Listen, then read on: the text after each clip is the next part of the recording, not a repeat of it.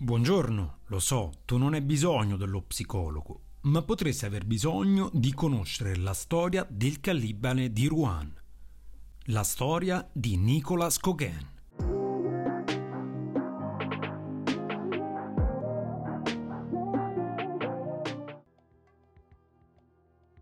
Benvenuti a questo nuovo episodio del podcast e oggi vi racconto la storia di Nicolas Gauguin, il cannibale di Rouen. Come sempre in questa rubrica Storie di disagio mentale, cominciamo con il vedere assieme i possibili fattori psicosociali alla base dello sviluppo del disagio mentale.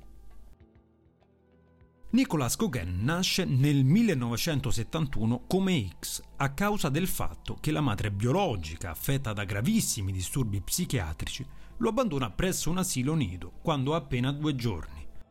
Viene poi adottato all'età di tre anni dalla famiglia Gauguin, ma sin da piccolo si dimostra un bambino con alcune difficoltà di natura mentale. Emergono in lui infatti evidenti tratti psicotici e antisociali di personalità. Il quadro venne aggravato dal fatto che all'età di 13 anni subisce uno stupro dal quale non si riprenderà mai completamente. E come si struttura il disturbo nel corso del tempo? Sin da piccolo ruba soldi e oggetti di valore alla sua stessa famiglia adottiva, con l'intento poi di venderli in strada. Per un paio d'anni sembra in grado di condurre una vita regolare, anche grazie al matrimonio con una donna, ma in realtà riesce solamente a placare i suoi istinti. Infatti uccide di nascosto animali nel bosco e poi li mangia ancora vivi. Alla fine comunque il suo disagio mentale torna a manifestarsi e si rende colpevole dei tentativi di stupro di almeno due donne, per i quali viene condannato al carcere.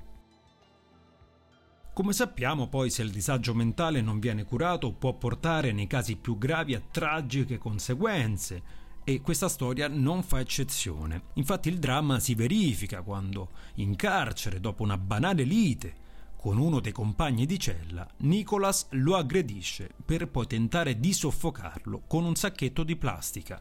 Quando l'uomo è ormai inerme a terra, Nicholas apre l'addome della vittima ancora viva, estrae un pezzo di fegato e comincia a mangiarlo. Dopodiché decide di cucinare un pezzo di polmone sul fornello con l'olio e la cipolla L'altro compagno di cella, terrorizzato, finge di dormire per il timore che anche lui potesse fare la stessa fine. Come si conclude questa tragica storia? Dopo quattro anni di processo, Nicolas Gauguin è stato condannato a 30 anni di carcere per omicidio e atti di barbarie.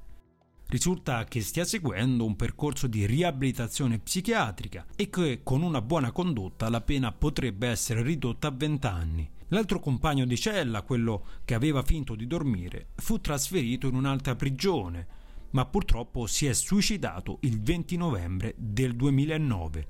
Si ritiene che la causa sia da imputare al trauma vissuto quella notte in carcere. Proviamo allora a offrire una possibile interpretazione psicologica della sua mente criminale. Nicolas Gauguin presenta i tratti tipici di quella che viene definita psicopatia tra cui uno scarso controllo degli impulsi, la ricerca della gratificazione immediata e scarse capacità di limitare comportamenti inadeguati. È molto probabile una trasmissione genetica da parte della madre, con una conseguente predisposizione allo sviluppo del disagio mentale. Inoltre, l'abbandono sembra aver fatto venire meno le prime fasi di accudimento, fondamentali come elemento protettivo rispetto al disagio mentale. Bene, allora anche per oggi ho concluso. In descrizione trovate tutti i riferimenti per seguirmi sui social, dove mi trovate sempre come tu non hai bisogno dello psicologo. Seguitemi perché ogni giorno condivido informazioni, curiosità e spunti di riflessione che hanno a che fare con la psicologia.